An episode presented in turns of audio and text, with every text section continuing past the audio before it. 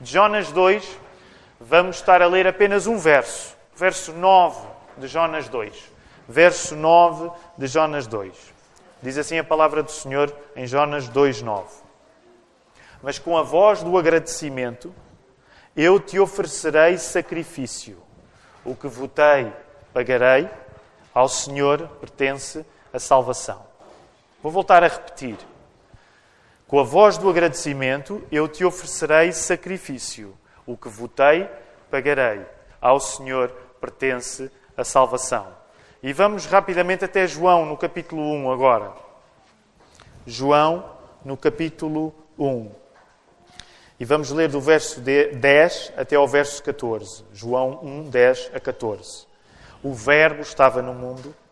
O mundo foi feito por intermédio dele, mas o mundo não o conheceu. Veio para o que era seu e os seus não o receberam. Mas a todos quanto o receberam, deu-lhes o poder de serem feitos filhos de Deus, a saber, aos que creem no seu nome, os quais não nasceram do sangue, nem da vontade da carne, nem da vontade do homem, mas de Deus. E o Verbo fez-se carne e habitou entre nós, cheio de graça e de verdade. E vimos a sua glória, glória como do unigénito do Pai. Que o Senhor abençoe a leitura da sua palavra. Quero já assumir um, um aspecto diferente de, da mensagem de hoje. Hoje é a mensagem que encerra o ciclo uh, longo de sermões sobre a Reforma Protestante. Então começámos em janeiro, fomos falando sobre uh, a centralidade da palavra, sobretudo. Porque enquanto cristãos evangélicos que somos, nós acreditamos que aquilo que aconteceu há quinhentos anos na Alemanha teve muita importância naquela ocasião, mas continua a ter muita importância para nós hoje. E nesse sentido, gostamos de afirmar da maneira mais apaixonada que conseguirmos, mas que aquilo que Martinho Lutero veio dizer, não sendo Lutero um homem perfeito, mas continua a ser muito importante para nós. E, portanto, o meu objetivo hoje, neste sermão, é relembrar alguns dos aspectos mais importantes desta série de mensagens. Portanto, vou estar a falar em alguns assuntos que nós, durante mais de três meses, falámos, para lembrar algumas coisas que devem ser importantes para nós. Não só em dois mil e dezassete, onde se comemoram quinhentos anos da Reforma Protestante, mas em qualquer fase da nossa vida. Três coisas que são importantes e que nós também podemos aprender graças ao exemplo de Lutero. Uh, por causa disso, vou lembrar que, uh, em grande parte, o rumo que nós seguimos para esta série de mensagem, mensagens, vocês podem encontrá-lo também no livro Cuidado com o Alemão, que podem adquirir. Aliás, a pessoa que trata disso, eu vou pedir que o Tiago Falqueiras possa ficar em pé. Portanto, é o O Tiago Falqueiras é o guardião da biblioteca nesta igreja, que significa que se vocês querem algum dos livros, vão ter com o Tiago uh, e adquiram-nos à vontade. Geralmente o preço que nós praticamos aqui é um pouco mais baixo, até porque no caso deste livro, ele foi editado pela nossa igreja. Orem também porque ele está a chegar às livrarias seculares agora, o que significa que, vamos imaginar, a pessoa vai passear e vai, entra numa FNAC ou entra numa Bertrand, uh, pode encontrar o nosso livro. Eu sei que ele está quase a chegar, porque esse é um dos nossos objetivos, é que quando escrevemos livros, que eles sejam consumidos e lidos, não só por aquelas pessoas que já partilham da fé cristã, mas que eles possam ser lidos também por pessoas que não partilham da fé cristã. E sabem uma das coisas mais encorajadoras que eu tenho ouvido, há algumas pessoas a quem eu ofereci o livro, é que, não sendo cristãs evangélicas, não é que elas leram mesmo o livro, e isso deixa-me sempre animado. Portanto, se este livro pode ser lido por algumas pessoas que não são cristãs evangélicas num espaço de curto tempo, pode ser um sinal interessante que nós o podemos oferecer. Algumas das coisas que eu hoje trago, elas estão também neste livro, sobretudo porque quero fazer algumas perguntas. Já noutras ocasiões, em serviços de culto, onde o sermão encerra uma série de mensagens, tenho praticado esta modalidade, que é o último sermão poder servir para um exercício especial de reflexão. Reflexão pessoal. Então, este é um sermão Qualquer sermão deve ser sobre a palavra de Deus, mas é verdade que é um sermão que eu vou fazer mais perguntas do que, do que costumo. Portanto, se estiverem munidos de alguma coisa que possa servir para tomarem nota das perguntas, talvez seja uma boa ideia. Também significa, e por isso orem por mim nesta hora, que ao contrário das outras mensagens que prego, eu hoje não tenho um texto. Ora, apesar de eu nunca respeitar muito o texto que eu trago para pregar, até porque, sabem, se eu me limitasse ao, ao texto que escrevo para pregar, os meus sermões levavam onze, doze minutos, que era a duração perfeita deles, uh, mas hoje significa que eu não trago um texto. Portanto, isto hoje vai ser bastante na dependência do Espírito Santo. Agora, eu vou colocar aqui já o, o tempo, o temporizador, para não levar muito tempo, não é? Uh, mas gostava que, também que... Tendo em conta que é uma última mensagem sobre esta série de mensagens, que vocês fossem uh, especialmente caridosos comigo. E ao mesmo tempo que fossem orando, a pedir a Deus que Ele me saiba fazer terminar esta mensagem de hoje. Vamos voltar a Jonas, Jonas no capítulo dois. Uh, estávamos a entoar um cântico que eu acho que é um cântico bonito, não é? Eu gosto, pelo menos eu gosto bastante de cantar Estou Seguindo a Jesus Cristo. Um, É um cântico cujo português vem do Brasil. Em Portugal nós não usamos muito o gerúndio, no Alentejo um pouco mais, mas não dizemos muito estou seguindo. Mas, sabem, eu acho que nos faz falta. Devíamos usar mais o gerúndio, porque o gerúndio afirma aquilo que nós fazemos continuadamente. Não é? E nem sempre nós temos a capacidade de dizer estou seguindo. É verdade que queremos dizer a mesma coisa se, se dissermos estou a seguir. Não é? Mas estou seguindo dá mesmo assim...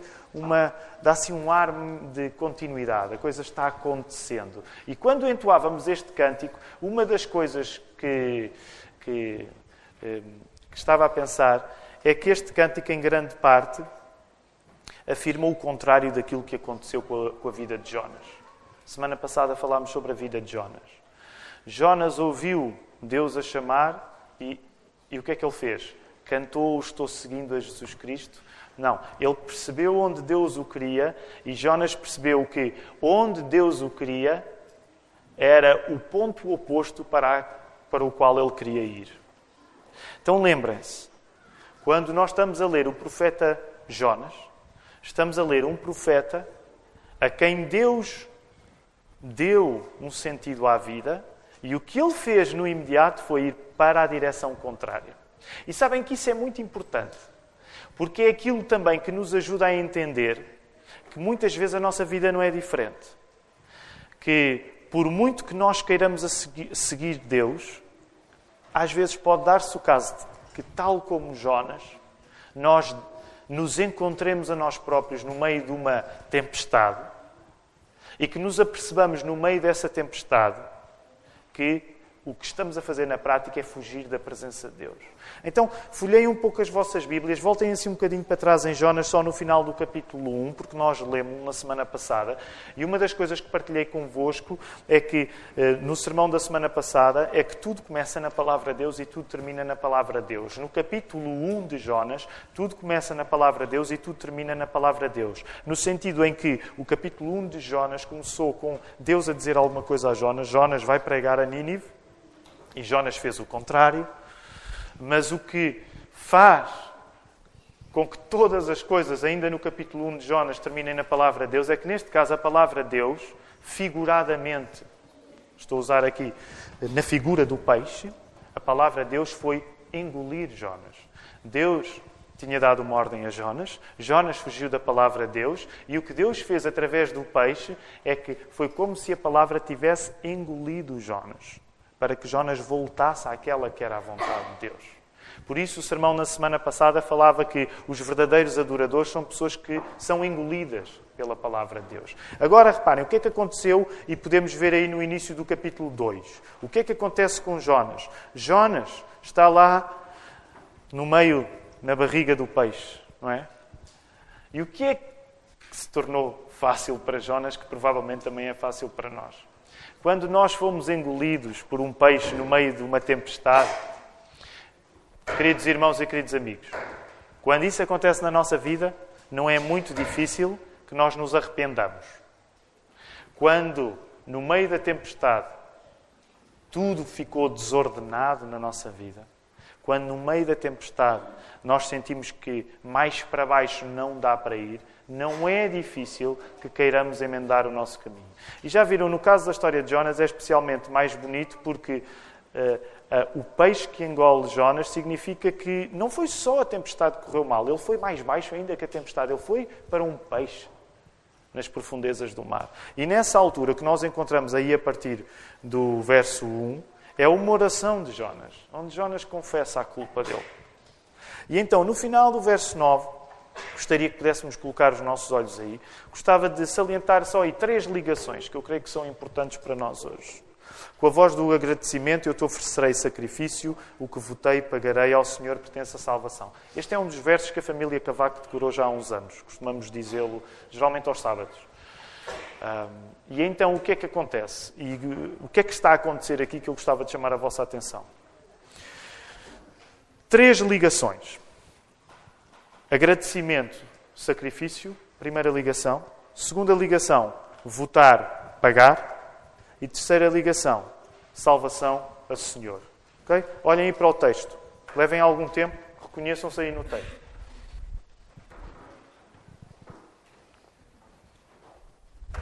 Temos três ligações aí que eu quero enfatizar. Agradecimento a sacrifício, voto a pagar o voto e salvação ao Senhor. E quero, de um modo bem simples, para fazer daqui a base do nosso salto para o Evangelho de João um pouco mais tarde. No cristianismo, a base do sacrifício é a gratidão. Nós não nos sacrificamos porque acreditamos que o nosso sacrifício tem o poder de atingir alguma coisa. Quando nós somos cristãos, aquilo que acontece na nossa vida que pode ser considerado um sacrifício, não existe por causa da nossa capacidade, mas existe por causa da capacidade de Deus. Isso significa que qualquer sacrifício feito por um cristão, ele só acontece porque há uma gratidão prévia que nós sentimos em relação a Deus. Por isso mesmo, nós não acreditamos numa fé que é fundamentalmente as coisas que fazemos.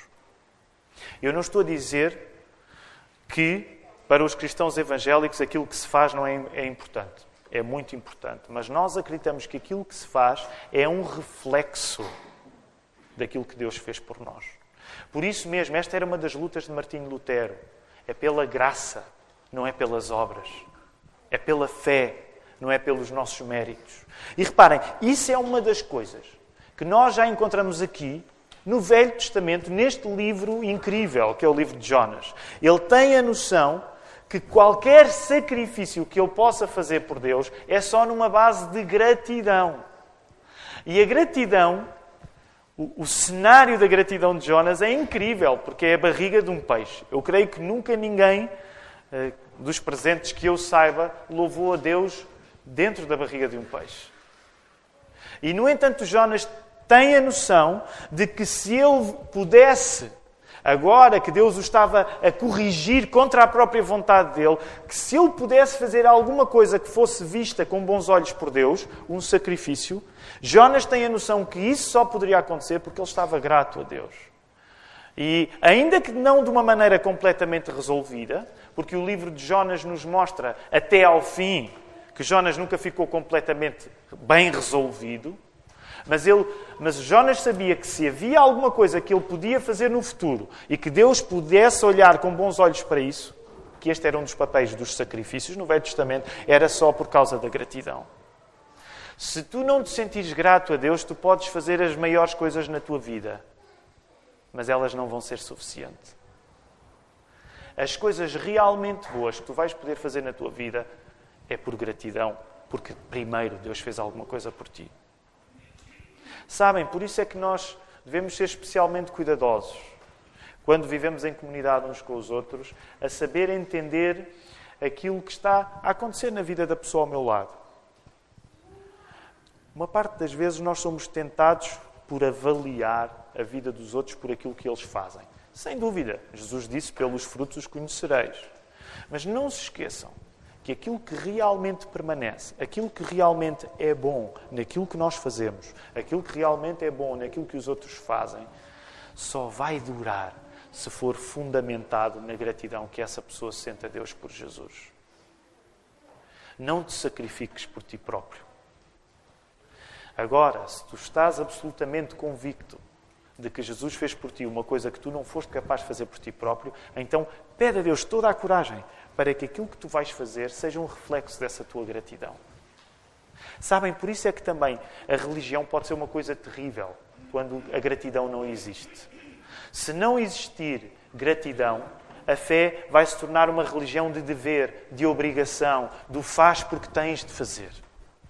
Por isso mesmo, a fé da Bíblia, do Velho Testamento, do Novo Testamento, é uma fé em que tu não fazes porque tens de fazer. Tu fazes porque Deus fez por ti. E por isso, se tu te sacrificares, é apenas um sinal que tu estás a grato, grato a Deus por aquilo que Deus fez por ti. O segundo aspecto que eu queria mencionar é que, se há votos, eles devem ser pagos. Se há compromissos nos quais nós nos colocamos, nós devemos levar os compromissos até ao fim. Reparem, Jonas não está nada bem consigo próprio em relação à missão que Deus lhe deu. Lembrem-se que quando o livro acaba no capítulo quatro, Jonas ainda está muito longe daquilo que deveria ser a atitude certa para ele. Mas há uma coisa interessante aqui. Ele, de facto, foi pagar o voto, no sentido em que aquilo que Deus lhe tinha dado para fazer, ele foi fazer. Portanto, uma das coisas para nós cristãos que também deve ser valiosa é que nós devemos apreciar os objetivos aos quais nós nos propusemos. Aquilo que nós prometemos deve ser aquilo que nós cumprimos. Agora lembrem-se, como vimos anteriormente, nós só vamos ter o poder de fazer isso precisamente se formos gratos a Deus. Mas a fidelidade que um cristão pode ter não é uma invenção nossa acerca de nós próprios, é o resultado de nós estarmos gratos a Deus. Sabem quando é que nós vamos conseguir levar até ao fim aquilo que começamos? Não vai ser quando adquirimos uma certa maturidade ou quando adquirimos uma certa experiência. Não. Eu creio que nós vamos conseguir cumprir aquilo ao qual nos propusemos quando o nosso coração for um coração grato a Deus. A gratidão é o verdadeiro combustível do cumprimento. Não é a nossa capacidade. Por isso, reparem, de cada vez que nós levamos até ao fim uma coisa que queríamos levar até ao fim, nós não dizemos, consegui. Não, nós dizemos, obrigado, Senhor, fizeste-me conseguir. O louvor não vem para nós, vem para a graça de Deus. Nós só conseguimos porque Deus nos deu essa capacidade. A gratidão em relação àquilo que Deus faz por nós, a gratidão por Jesus é aquilo que te vai permitir tu ires até ao fim em relação às coisas que queres fazer. E a última ligação neste verso nove ainda, a salvação pertence ao Senhor. Sabem que é este encadeamento de ideias, e eu não estou a fazer justiça, porque nós podíamos pregar uma série de mensagens só a partir deste Jonas dois nove. Mas sabem que uma das coisas impressionantes é que precisamente porque a gratidão é a base do sacrifício e precisamente porque o voto deve ser pago, é que nós vamos sempre concluir que a salvação, aquilo que resolve tudo, a salvação vem do Senhor. A salvação pertence ao Senhor. Não fui eu que me salvei a mim próprio. Deus é a origem da minha salvação. A salvação pertence ao Senhor. Sabem que até num contexto religioso é fácil que nós, falando de salvação, acabemos a transmitir a ideia de que as pessoas é que têm de tratar da sua vida. Não, o que nós acreditamos é que Deus trata da nossa vida. Nós acreditamos que Deus trata da nossa vida. Agora, brevemente, saindo um pouco agora de Jonas dois nove, eu queria lembrar três dos aspectos que foram mais importantes para nós durante esta série de mensagens sobre a Reforma Protestante. Portanto, agora vou fazer uma digressãozinha, que eu espero que não seja muito grande, mas uma pequena digressão apenas para lembrar três coisas que foram importantes para nós durante esta série de mensagens sobre a Reforma Protestante. O modo como vou lembrar é fazendo também algumas perguntas, as tais perguntas das quais já vos falei. E no final, depois, quero terminar no Evangelho de João. Ora, uma das coisas que nós falamos é que Martinho Lutero é útil para nós por uma razão. Por várias razões, mas uma das razões é esta. Quando nós lemos Martinho Lutero, nós apercebemos que Martinho Lutero estava absolutamente certo de que ele era uma pessoa que precisava de ajuda. Martinho Lutero estava absolutamente certo de que, quando ele olhava lá para dentro, aquilo que ele via não era bom. Quando ele olhava lá para dentro, para dentro dele próprio. Portanto, um dos aspectos que nós consideramos muito importantes de lembrar naquela grande revolução de há quinhentos anos, na Reforma Protestante, é que a Reforma Protestante voltou a lembrar as pessoas de que sem Deus elas não têm chance. Sem Deus nós não temos salvação. Agora pensem, acabámos de falar em Jonas dois nove. Salvação pertence ao Senhor. Portanto, uma das frentes que hoje é necessária para nós lutarmos e combatermos, e que é uma frente complicada, é a frente onde nós assumimos que nós precisamos de Deus. Ora, nós vivemos numa cultura onde afirmar isto, e agora estou a pensar na cultura mais ocidental, porque a ironia é esta, nós que vivemos aqui em Portugal, ficamos com a ideia, pela comunicação social ou pela nossa cultura, ficamos com a ideia que a grande parte das pessoas do mundo pensa aquilo que nós pensamos, o que não é verdade, não é? Porque o mundo está muito além, vai muito além daquilo que acontece na Europa, ou nos Estados Unidos, ou no mundo ocidental.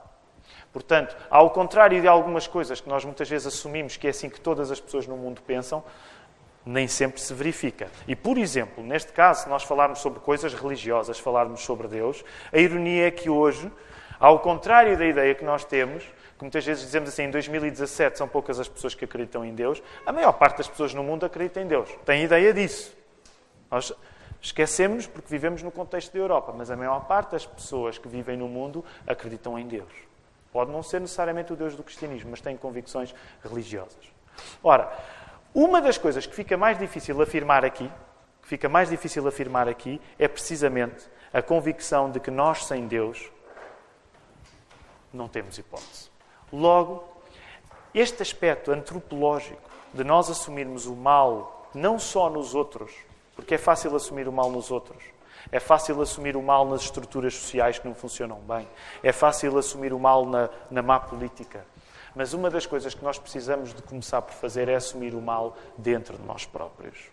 E Lutero ajuda-nos a perceber isso. Lembrem-se daquela ocasião na vida dele, em que ele estava absolutamente aflito, porque como era um padre, quando ele ia oficiar a missa, quando ele diz as palavras da consagração, que segundo a teologia católica, naquele momento tornam o, a hóstia o corpo de Cristo e tornam o vinho o sangue de Cristo, Lutero estava apavorado, porque como ele sabia que era uma pessoa má, como ele sabia que era uma pessoa bem imperfeita, ele estava aflito, ele não encontrava consolo, nem na explicação teológica que o catolicismo medieval dava. E sabem onde é que Lutero foi encontrar descanso?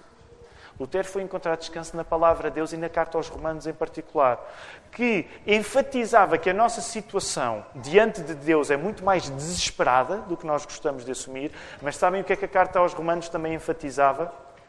Que apesar da nossa situação diante de Deus ser desesperada, aquilo que Jesus fez por nós foi perfeito e completo. A certeza de Lutero deixou de vir da teologia medieval e passou a vir diretamente da Bíblia e da Carta aos Romanos em particular.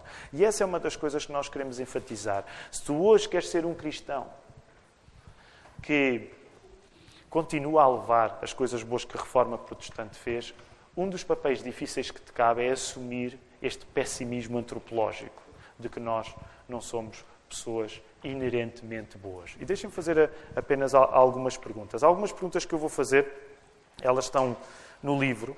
Aliás, é uma modalidade que, que experimentei pela primeira vez, que é tornadas à altura do livro, depois começar a fazer perguntas uh, ao leitor.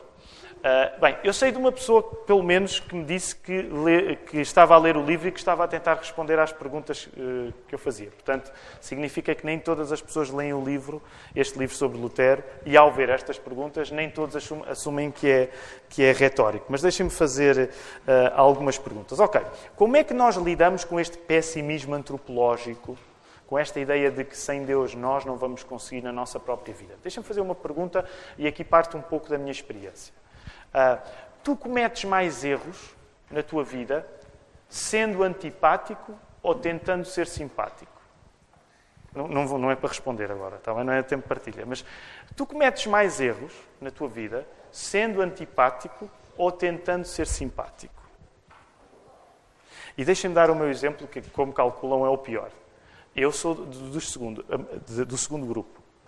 Eu tenho mais facilidade em cometer erros tentando ser simpático. Uma boa parte dos erros que eu cometo, não estou a dizer que é toda a parte, mas uma boa parte dos erros que eu cometo é quando eu tento ser simpático. Sabem porquê? E agora eu estou a fazer, alto, eu estou a fazer confissão de pecados, uh, ia, ia quase dizer psicanálise, não é? uh, uh, diante de vós, mas eu, eu creio que seja confissão de pecados. Mas porquê é que eu estou a dar este exemplo e nesta pergunta? Sabem que um dos problemas hoje é que no modo como nós nos relacionamos uns com os outros, nós albergamos, ainda que inconscientemente, uma vontade de que na nossa socialização todas as pessoas possam sempre gostar de nós. O que, no fundo, é uma certa presunção de bondade inerente. Quero explicar. Eu não estou a dizer que um bom cristão deve ser antipático quando lida com os outros. Mas para algumas pessoas como eu, os erros que cometem quando tentam ser simpáticos, cometem-nos também porque existe uma presunção interna de eu me colocar diante dos outros de um modo que o mal nunca possa ser reconhecido em mim. Agora, eu não quero tornar isto muito complicado, mas o que vos quero dizer é que algumas das nossas obsessões sociais, por sermos amados por todas as pessoas com quem nos damos, vêm precisamente de uma ideia, ainda que não assumida, de que todos nós devemos ser bons. Porque é bons que nós somos. Sabem uma vantagem que as pessoas que mais facilmente cometem erros sociais por serem antipáticas, uma vantagem que elas têm é que, num certo sentido, elas são mais fiéis à palavra. Há pessoas que nós conhecemos e que podem ser tão antipáticas que nós pensamos logo em Romanos três, vinte e três. Todos pecados e destituídos estão da glória de Deus. Que pessoa tão desagradável. Esta está mesmo destituída, não é? Mas essa é uma vantagem que, num certo sentido, uma pessoa que não está tão apavorada com a ideia de não gostarem de si, ela tem essa vantagem. Agora, entendam esta pergunta. Ela não é um apelo a que nós não sejamos cuidadosos no trato.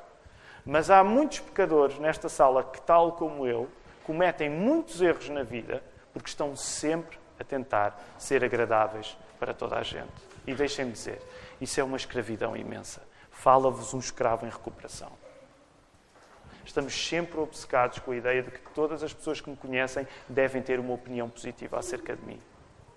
Estamos sempre obcecados com a ideia de que as pessoas que devem me conhecer e perceber que eu sou bom. Mas isto só nos escraviza mais.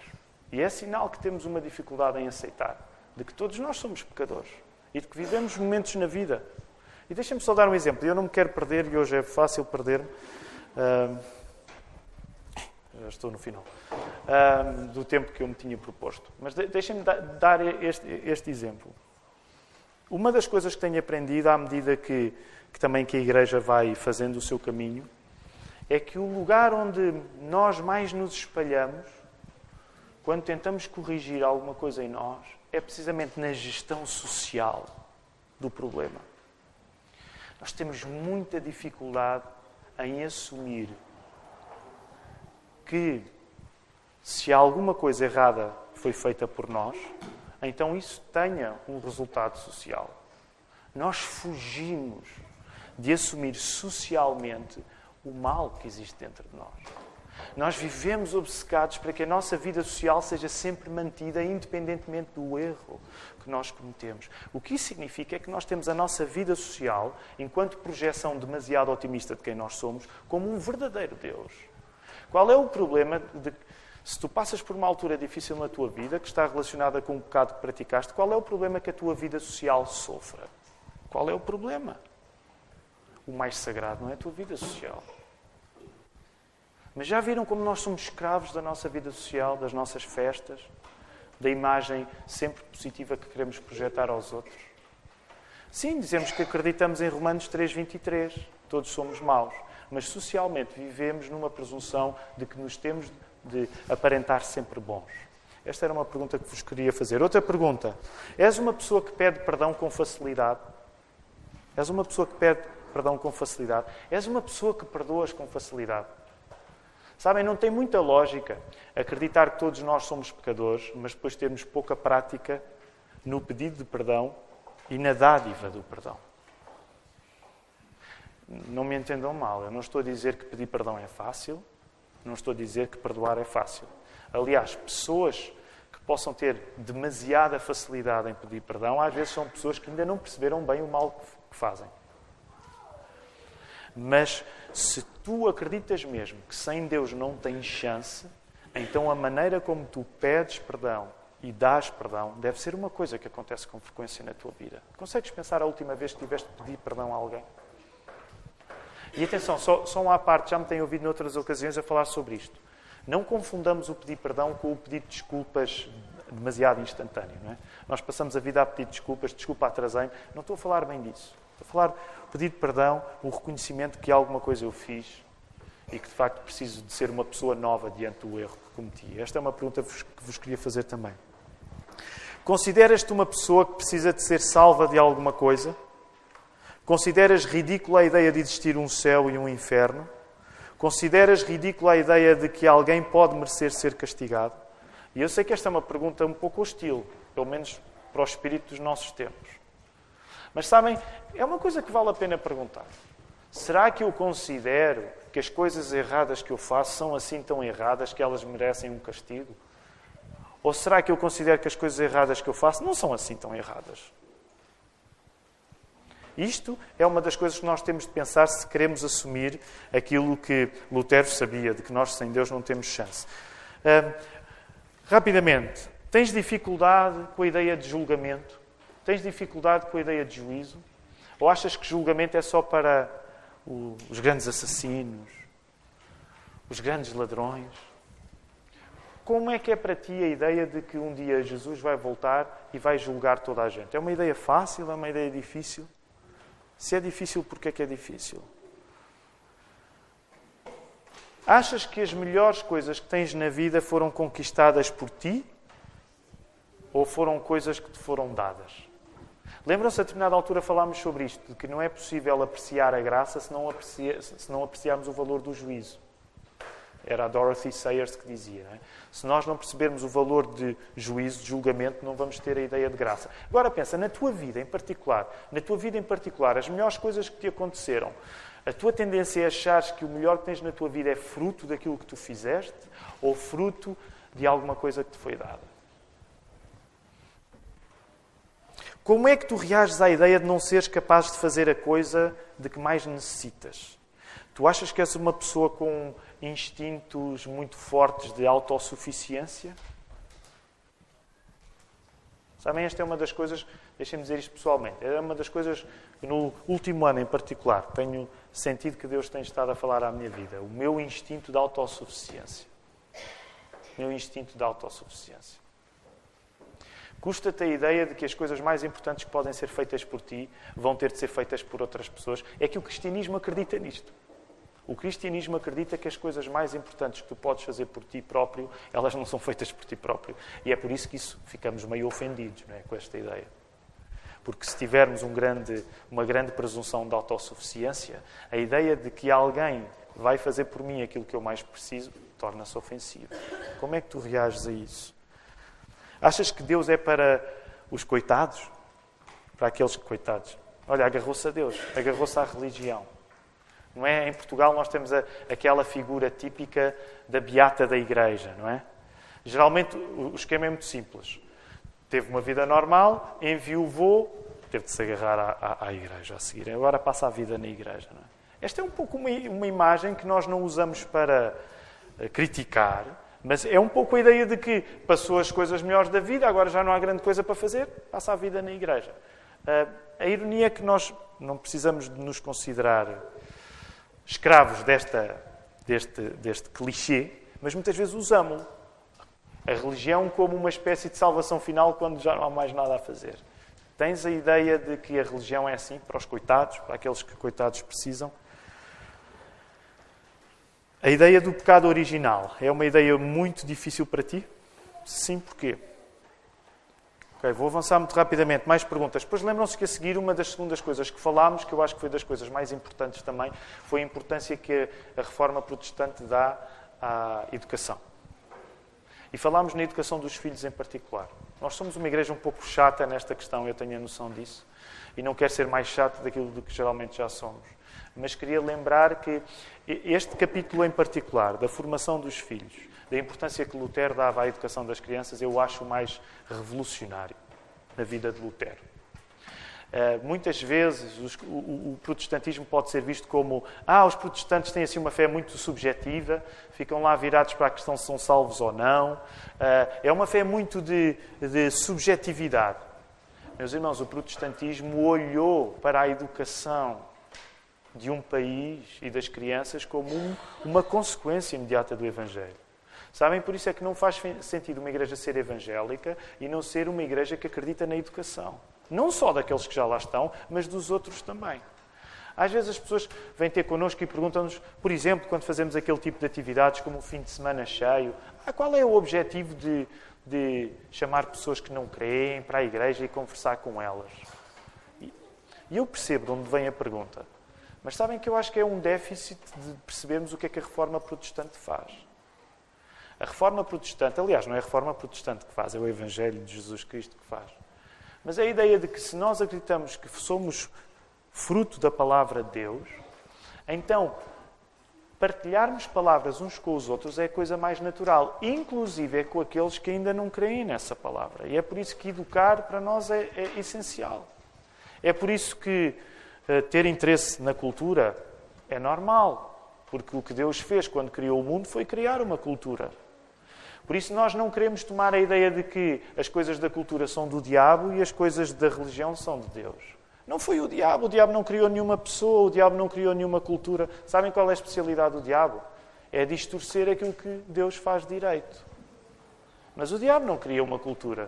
O diabo não cria um bom texto. O diabo não cria uma boa canção. Esses são dons que vêm de Deus. Foi o Deus que mandou cultivar coisas. E por isso mesmo a educação ganha uma importância tão grande para nós. Não é porque nós somos todos ratos de biblioteca, mas é porque nós sabemos que Deus achou que criar este mundo era bom e que cultivar este mundo era bom, inclusive é cultivar os nossos cérebros. Isso é importante. É por isso que nós damos uma formação aos nossos filhos, mesmo tendo em conta que se lhes fôssemos perguntar o que é que eles acham acerca da formação que estão a receber e se eles tivessem uma grande... Uh, um grande poder de transformar a educação que nós estamos a dar, provavelmente eles iam transformar, não estão assim tão convictos dos méritos da educação que nós estamos a dar.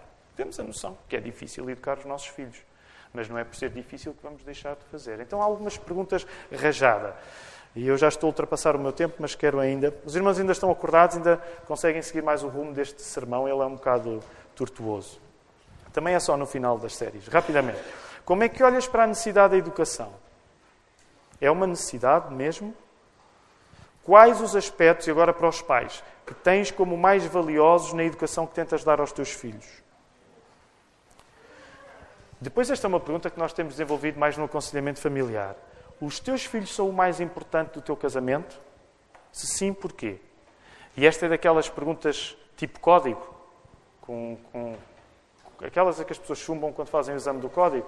É muito chato isso. Eu no outro dia estava a explicar, acho que era o Marco, de que os exames de código em Portugal é uma coisa horrível, porque é uma maneira de chumbar pessoas que estão a aprender a conduzir por razões semânticas. O que é, de facto, perverso, não é? Então é a maneira como fazes a pergunta, que é género. Tu não sabes interpretar um texto, não estás em condições de ir conduzir um automóvel. Não é? E é assim o que nós somos enquanto povo. Ou tu interpretas bem o texto, ou não deves pegar num volante. Uh, não é? Todos nós temos histórias engraçadas, ou pelo menos alguns têm.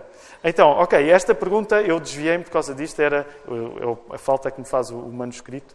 Esta pergunta é acerca de, será que os, os filhos são o mais importante no casamento? E é uma pergunta com armadilha, porque os filhos não são o mais importante no casamento. E muitas vezes nós uh, caímos no erro de achar que os filhos são o mais importante no casamento. Falámos sobre isso quando dissemos que o mais importante na educação dos nossos filhos não são eles, é aquilo que eles estão a aprender. É por isso que a nossa fé não são os nossos filhos. É aquilo que nós lhes transmitimos. A pessoa mais importante no teu casamento não podem ser os teus filhos. A pessoa mais importante no teu casamento é o teu cônjuge. Foi ele que tu fizeste um pacto. Tu não fizeste um pacto aos teus filhos. Isto não é razão. Fiquem descansados. Eu e a Ruta ainda não abandonámos os nossos quatro. Eles estão cá, acho eu, que estão cá os quatro ainda hoje. Isto não é... promover qualquer tipo de desvalorização da educação dos filhos. O que eu vos estou a falar é precisamente na necessidade de educar os, os filhos. Mas nenhum filho, como ouviram no sermão há, umas, há uns domingos, nenhum filho é bem educado por ser colocado no centro do cosmos dos pais. O centro do cosmos dos pais é Deus e, em relação ao casamento, a pessoa mais importante no casamento não é os vossos filhos, é o teu cônjuge. Foi a ele que tu fizeste um pacto. Não foi aos teus filhos. E sabem, no final, se Deus quiser, os vossos filhos vão seguir a vossa vida e imaginem o prémio de consolação que vocês vão ter. Deve ser um bom prémio de consolação. A vida vai continuar com a vossa esposa, com o vosso esposo. Há alguém que esteja entusiasmado, só para fazer um sinal de vida, há alguém que esteja entusiasmado com isto? Há algum esposo que esteja entusiasmado com a ideia dos filhos irem embora rápido e ficar só com... Sou eu o único? Acho que sim. Ok, rapidamente, já estou a levar muito tempo e quero terminar no Evangelho de João. Um, achas que nós somos ensinados a não querer crescer hoje? Se sim, porquê? Conheces pessoas fisicamente crescidas, mas sem qualquer traço de maturidade? Não podem apontar ninguém nesta, nesta sala. Achas concebível a ideia de Deus ter, de se ter revelado através da Bíblia? Depois há aqui questões acerca de, de hábitos para as nossas crianças, de nós podermos levar as nossas crianças à biblioteca, de tentarmos instruí-las como pessoas... de, que gostem de, de ler e de achar normal que Deus possa ter revelado acerca de um texto. Sabem que este é um dos aspectos que eu acho que nem sempre nós temos conseguido fazer muito bem. Nós acreditarmos que Deus se revelou através da Bíblia deve significar que os nossos filhos acreditem que Deus se revela não da mesma maneira, mas através de outros textos. Portanto, vamos dizer, idealmente, os cristãos evangélicos devem ser pessoas que apreciam a ideia de que quando nós lemos livros, coisas boas acontecem. Mesmo quando esses livros não são a Bíblia. Porque se Deus usou um livro para se revelar, então significa que os homens vão gostar da ideia de escrever livros. Não para escrever livros iguais à Bíblia, mas porque Deus gostou dessa maneira de fazer as coisas. Por isso... esta é uma das perguntas. Achas que saber interpretar um texto é uma coisa importante na nossa vida? Deve ser. Rapidamente, o último assunto, e aqui quero terminar para depois... vão, por favor, já ao Evangelho de João. Eu disse que ia ser uma digressão, um pouco longa, mas vão, por favor, já aí, João. E era aí que eu queria terminar. Um dos aspectos da Reforma Protestante. Uma primeira frente é a frente... Uh, a frente antropológica, somos piores do que gostamos de admitir. A segunda frente é a frente pedagógica. E deixem-me só falar, dizer isto. Esta semana estive com uma pessoa que é muito inspiradora na minha vida, o Eduardo Nuno Fonseca. O Eduardo Nuno Fonseca e a sua mulher Marta começaram há uns anos uma iniciativa de homeschooling no Instituto Bíblico Português, onde eles ensinam os seus filhos e outros. E eu, eu conheço o Nuno já há alguns anos. E o Nuno é professor na escola pública, portanto, isto para desmistificar a ideia de ah, as pessoas que vão para o homeschooling demonizam a escola pública, de maneira nenhuma. Ele é professor na escola pública, ele gosta da escola pública, reconhece algumas debilidades e por isso seguiu um modelo alternativo, mas o Eduardo e a Marta têm sido um grande exemplo para nós, porque eles começaram a falar nas questões de pedagogia há muitos anos, quando eu achava que isso era... para professores e quem tivesse interesse nisso. Onde eu quero chegar para terminar este segundo aspecto e terminar no terceiro é aqui. Os cristãos evangélicos têm de estar na, na linha da frente do combate pedagógico. Nós temos de ser pessoas que levam a sério os ensinos do, do, o ensino das nossas crianças e o ensino das crianças dos outros também. Nós devemos ser pessoas que, quando estão à procura de educar os nossos filhos, permitam um... uma boa experiência de educação dos nossos filhos, ao mesmo tempo que quem está de lado e não tem ainda a nossa fé possa dizer hum, eu acho que se calhar estás a fazer alguma coisa certa. E sabem, um dos sonhos mais importantes nesta igreja é a educação teológica, mas a educação teológica que possa ser também uma ajuda para a educação dos nossos. A educação das nossas crianças e das crianças no geral deve ser uma coisa que faz o coração protestante palpitar com mais força. A última é a questão estética. Os protestantes são, muitas vezes, justamente, acusados de serem pessoas de pouca estética. Não é? Quem vem de um contexto mais católico, também dependendo da igreja evangélica em que entra, às vezes sente-se com dificuldade porque, vindo da igreja católica romana, onde existe uma estética, no sentido em que há imagens, há, há, há cheiros, tudo acontece de um modo muito mais ritual, entra-se numa igreja evangélica e às vezes parece que não se sabe bem o que é que está a acontecer, porque não parece bem uma igreja. Umas parecem mais igreja, eu até acho que a nossa se parece razoavelmente como uma igreja, mas outras não parecem bem igreja. Então, muitas vezes, uma crítica que é feita ao movimento evangélico é de que o movimento evangélico é superficial em termos estéticos. Deixem-me dizer, infelizmente, eu creio que essa acusação muitas vezes é justa. Porque há no meio evangélico muito uma ideia, na minha opinião, eu sei que ela é bem intencionada, mas um pouco infantil, de que os símbolos não são importantes. E deixa-me dizer isto com simpatia. Mas se tu não valorizas um símbolo, isso não é sinal que tu não usas símbolos. É só sinal que vais usar símbolos de uma maneira muito pouco esclarecida. Porque sempre que nós vivemos, por conta de sermos criaturas de carne e osso, tudo na nossa vida adquire importância simbólica. A maneira como tu levas o garfo do prato até à boca pode ser feita de modos diferentes. Mas só através da maneira como tu comes, tu simbolizas coisas. Há maneiras mais tidas por mais elegantes de comer, outras tidas por mais deselegantes. Onde eu quero chegar é que não é preciso, não é preciso não valorizar o símbolo para simbolizar alguma coisa. Logo, uma das coisas que nós precisamos, e não quero tornar isto agora muito difícil, voltando, é entender que aquilo que a Reforma Protestante fez foi dar uma estética nova. Não foi acabar com a estética, foi dar uma estética nova. Estética essa concentrada na palavra de Deus. E é aí que eu gostaria de, finalmente, poder levar-vos a João um e terminar. Quero já só chamar também os músicos para eles estarem prontos para, para terminar. Obrigado pela vossa paciência. O, vosso, o, o sermão tornou-se um pouco mais longo. Voltem apenas a Jonas. Lembrem-se a Jonas na cabeça. No texto fiquem em João. Voltem apenas... A nossa estética, enquanto cristãos evangélicos, muitas vezes não é fácil de perceber porque parece ser demasiado... Nós começamos por enfatizar demasiado coisas que parecem negativas, como a maldade dentro de nós. E isso às vezes parece desconsolador.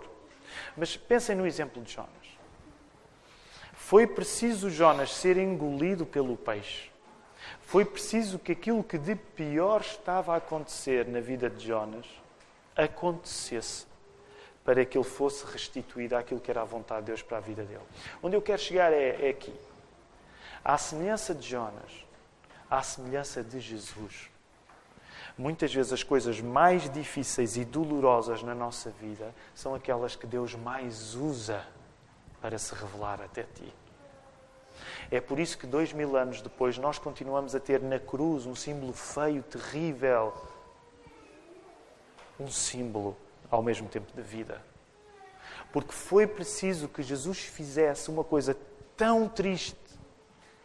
Foi preciso que se desse o pior crime de toda a humanidade, que foi a única pessoa completamente inocente ser condenada, que o melhor da nossa vida acontecesse. E esta é uma fé de um paradoxo.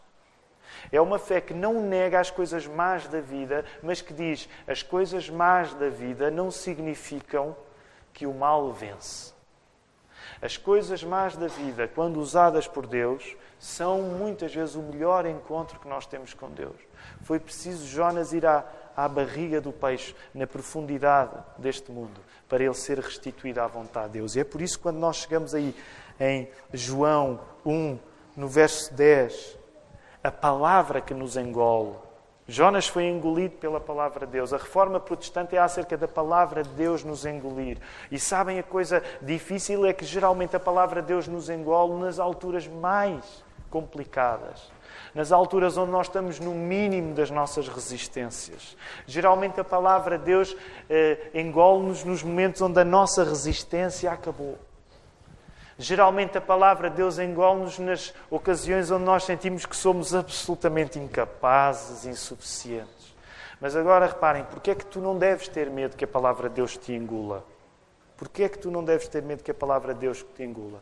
Porque a palavra de Deus, mais do que uma circunstância negativa na tua vida, a palavra de Deus fez-se carne. E Jesus Cristo é a palavra feita carne. E reparem, é isso que diz. Sabem o que é que essa palavra fez? Essa palavra, esse verbo, como vemos no verso dez, esse verbo, essa palavra estava no mundo. O mundo foi feito por intermédio dessa palavra, mas o mundo não a conheceu. Essa palavra veio para aquilo que era seu. E o que é que aconteceu? Os seus não receberam. Mas, e os mas da Bíblia são um ouro. Os mas da Bíblia são ouro, queridos irmãos. Mas, a todos quanto receberam, deu-lhes o poder de serem feitos filhos de Deus, a saber, aos que creem no seu nome, os quais não nasceram do sangue. Tu não tens de ser melhor que os outros por causa do teu sangue. Ah, eu sou português. Ah, eu venho desta família. ai, o meu pai fez isto. Não é o sangue que faz nada por ti. Nem da tua vontade, nem da vontade da carne. Ah, eu, eu, eu sou capaz. Eu quis, eu fui e eu conquistei. Não é a tua vontade. Nem da vontade da carne, nem da vontade do homem. Mas, aí letra dourada, os mas da Bíblia. Mas de Deus. E a palavra fez-se carne. A palavra habitou entre nós. Cheio de graça. A palavra cheia de graça. Cheia de verdade. E vimos a glória, glória como do unigênito do Pai. É aqui que eu quero terminar apenas dizendo isto. Sabem, acreditar na Reforma Protestante quinhentos anos depois não é para nos armarmos em espertos. Ah, eu sou protestante. Há maneiras de ser protestante, são maneiras de rejeitar Cristo. Na vossa vida, vocês não precisam... De... Eu gosto da história e gosto de Lutero. Vocês não precisam de gostar da história ou de Lutero. Mas o que vocês precisam é de saber que, de facto... Aquilo que Lutero sabia há quinhentos anos é aquilo que nós continuamos a saber hoje. De que o centro, de que a firmeza da nossa vida cristã está na palavra. É por isso que hoje, eu, quando, eu fico tão mal disposto quando ouço cristãos evangélicos dizem ah, eu, eu já nem uso a palavra evangélico numa de dar uma... como eu já estou acima das categorias. Isso irrita-me tanto. Desculpem-me. Irrita-me tanto evangélicos acima das palavras. Ah, para mim os rótulos não servem. As palavras são sagradas. Porque a palavra fez-se carne. E se não precisa, eu não estou a dizer, ah, tens de usar o nome evangélico, ah, eu sou evangélico. Diz o que tu quiseres, desde que tu te lembres. Que se a tua fé não estiver firmada na palavra que se fez carne e que se revelou através do texto bíblico, então a tua fé não está firmada na eternidade. Está firmada numa coisa que vai passar. Usa os termos que tu quiseres. Mas usa-os lembrando que se Cristo não fosse a palavra que te tivesse criado e se Ele não tivesse vindo tratar daquilo que nós não somos capazes de tratar, nenhum de nós teria a mínima chance. Por isso que o nosso louvor volta à palavra. E que com a mesma intensidade, e ele era um homem de grande intensidade, que nós possamos pelo menos levar isto de Lutero. Um homem absolutamente transformado pela palavra de Deus, escrita, a Bíblia, porque sabia que essa palavra só lhe chegava, porque a própria palavra se fez carne no Senhor Jesus. A nossa alegria, a nossa alegria, não é Lutero, não são quinhentos anos da Reforma. Só falamos dos quinhentos anos da Reforma e de Lutero, porque a nossa alegria está em Jesus Cristo. E se for útil falar em Lutero e nos quinhentos anos da Reforma para tu dizeres que a tua alegria está em Jesus, faz isso. Se não for necessário, esquece os quinhentos anos da Reforma, esquece Martinho Lutero, mas que a tua alegria esteja em, em Jesus Cristo. Que o Senhor nos ajude.